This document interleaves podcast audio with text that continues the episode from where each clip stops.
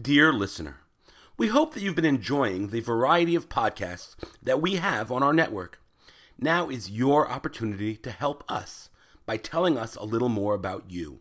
Please visit jcastnetwork.org/survey and complete our listener survey so that we can learn more about you and your listening habits. Again, please visit jcastnetwork.org/survey. Thanks so much. You are listening to Sermons with Rabbi David Seth Kirshner, a JCast Network podcast. For more information about other JCast Network podcasts and blogs, please visit jcastnetwork.org. Shabbat Shalom, everyone, and Mazel Tov. Lots of simchas to celebrate and great feelings for all of us. As we say in our tradition, Kain Yirbu, so may it only increase. I want to talk very briefly about something I have been uh, thinking about over Pesach and preparing for Pesach, and something that um, maybe you can import a little bit into your Seder. Okay? There's one verse towards the very beginning of the Haggadah, after Kiddush, before Manishtana. It's the only verse in the entire Seder, with the exception of Chad which comes later, that is in Aramaic. And the verse is, Halachmanya diachlu avatanad b'mitzrayim. Kol dichvin yete v'yecho. Kol ditri yete v'yifsach. So it's this very strange thing that I really never thought about before, and I'm going to give it to you through a metaphor. And the metaphor is something that happens in my marriage all the time. Dory and I will go out to eat, whatever kind of restaurant. Let's say it's a nice restaurant and the meal comes and she'll take a bite and she'll say, This fish is terrible. Try it. and I'll say, Honey, I, I, I don't, don't want to try it. try it. It's terrible. There's something wrong with the fish. Honey, I, I don't want to try. Try the fish. It's terrible. So about 20 minutes later, we finally negotiate. We both get sick from the fish. But there's this Jewish instinct that when something's bad, we should all enjoy its terribleness together, right? Why should only she suffer through a bad fish? Well, we do something very similar at the Seder. This is the bread of affliction. This is poor man's bread. This is bread that tastes like cardboard. Anyone who's hungry, let them come and have some with us.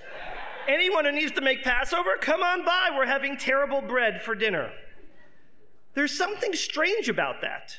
We don't celebrate the idea of people making a feast with us and say, Come on by, we're having roast lamb. Come on by, we're making an awesome potato kugel. Come on by, we're having my mom's famous Pesadika ice cream and mousse. No, we say, Come on over, we're having poor man's bread. Something that tastes like cardboard. All of you should enjoy a little bit. It makes no sense if you think about it unless the rabbis were brilliant, which I think they were, and were trying to give us an orientation for how it is that we're supposed to come to the Seder. Because at the end of that halachmanya moment, they say, Hashta hacha lishana haba b'Yerushalayim. Hashta avadim lishana haba b'nei chorim. Now we are here. Next year may we be free in Jerusalem. Now we are slaves. Next year, may we be free people. What I think the rabbis are doing is giving us a perfect orientation for how we're supposed to feel, act, and behave at the Seder, which is confused. We're supposed to be confused at the Seder. We wear a white kittel, which represents rebirth. We sit and have a feast we drink wine, four cups of it, which is symbolic of a festival. We lean when we drink the wine to show that we're free people and can eat any way we want. But at the very same time, the first foods that we eat, we dip in salt water to represent tears. The second foods that we eat are bitter herbs. We remind ourselves of our punishment and our affliction while at the same time celebrating our freedom. So, what is it? What are we? Are we happy that we're free, or are we sad that we were enslaved? Or can we only appreciate our freedom because we were enslaved? In many ways, it's very similar to the notion of how Israel celebrates its identity. Because on the 4th of ER, we commemorate the loss of all of the soldiers who gave their lives protecting the land of Israel, over 25,000, so that we can have a homeland. And as the sun sets and goes into a new day, we then begin the celebration and elation of what is the declaration of its independence history and anniversary and renewing our homeland, the state of Israel, after 2,000 years. What a mixture of emotion and feeling to the point where if you're in Israel for this holiday, you go from pains and lows that literally causes your body to hurt and seeing parents cry over their sons' graves, of seeing fiancés weeping over what could have been, to what is hours later, euphoria in the streets, people with silly string and with shaving cream and singing and dancing. And if anyone were a fly on the wall for those 24 hours, 12 hours of Memorial Day and 12 hours of Independence Day, they would be absolutely confused. And so are we. We tell people, come and feast, but feast on poor man's bread. Why? Because we are at a crossroads at the Seder, a crossroads that defines us as Jews for every single days of our life. Because more than not knowing if we should be happy or we should be sad, more than not knowing if we should look backward or look forward, the real core of the Seder, the common denominator of the Seder itself, is really the common denominator of every holiday, and I would argue one of the common denominators of the Jewish people. And that common denominator is hope.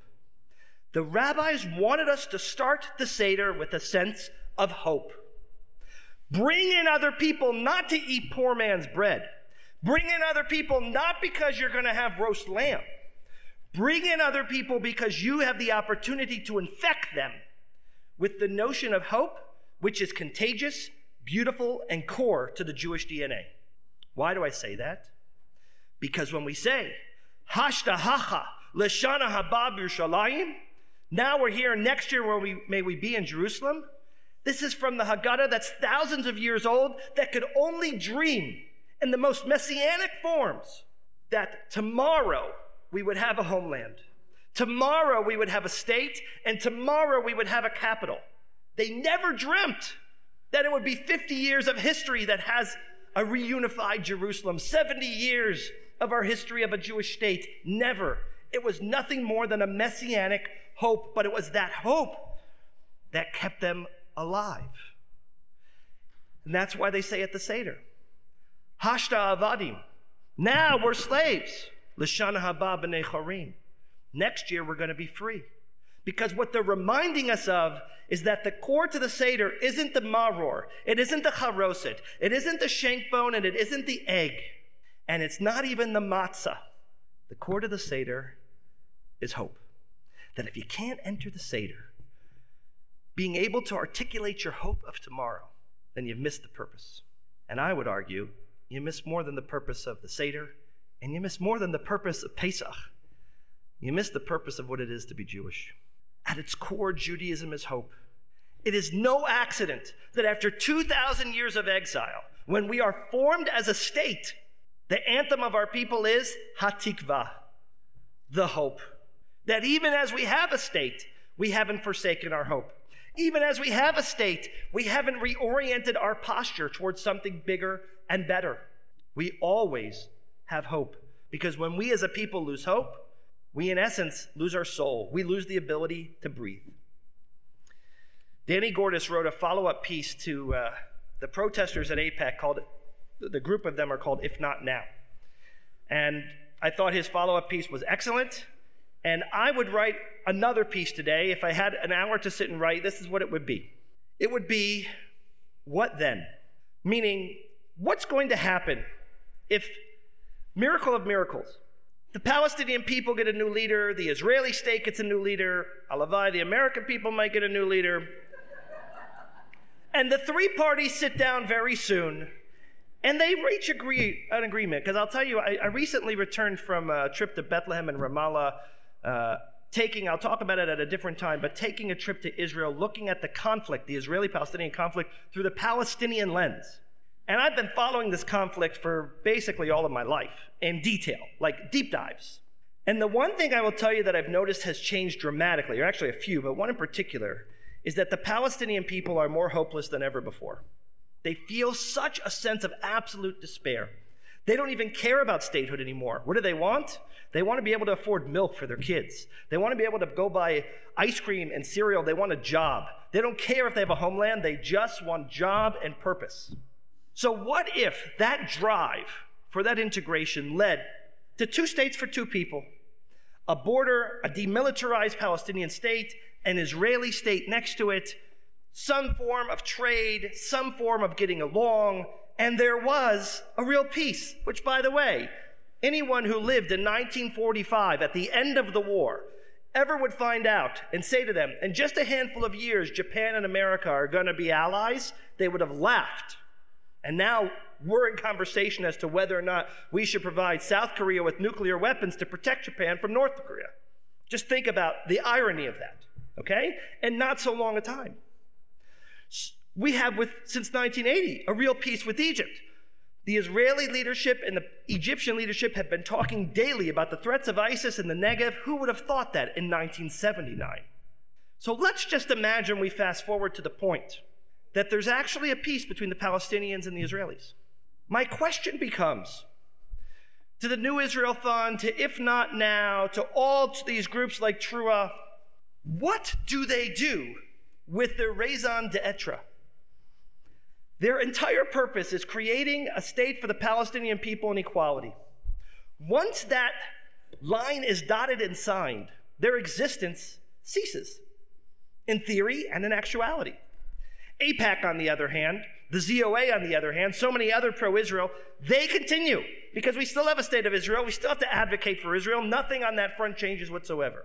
So, why am I telling you all of this about these groups that are fighting Israel because of what they call the occupation? Because these groups are running, mainly run by Jewish people, by the way.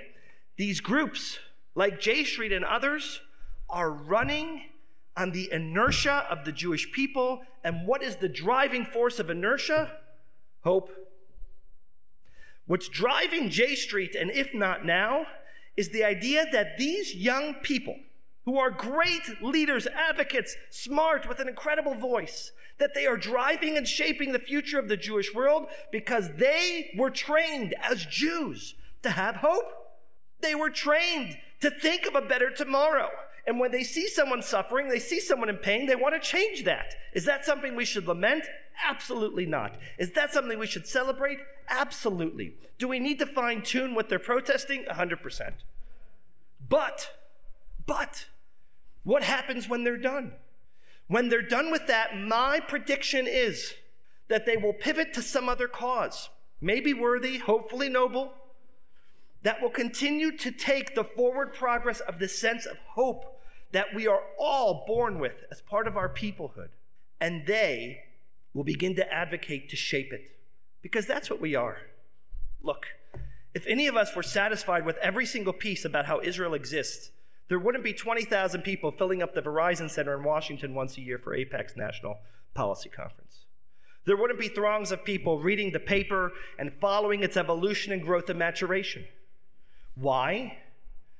Because we are a people who are based on the notion of hope. Like Hatikva says, Lo avda tikvatenu. After 2,000 years, we've never lost a sense of our hope. And it's the same today. If you have dreams about what you imagine the next chapter of your married life is going to be now that you've become a grandparent, or now that your kids are out of the house, or now that you have more time together because your kids are independent. It's time for you to take that Jewish notion of hope and to build it together.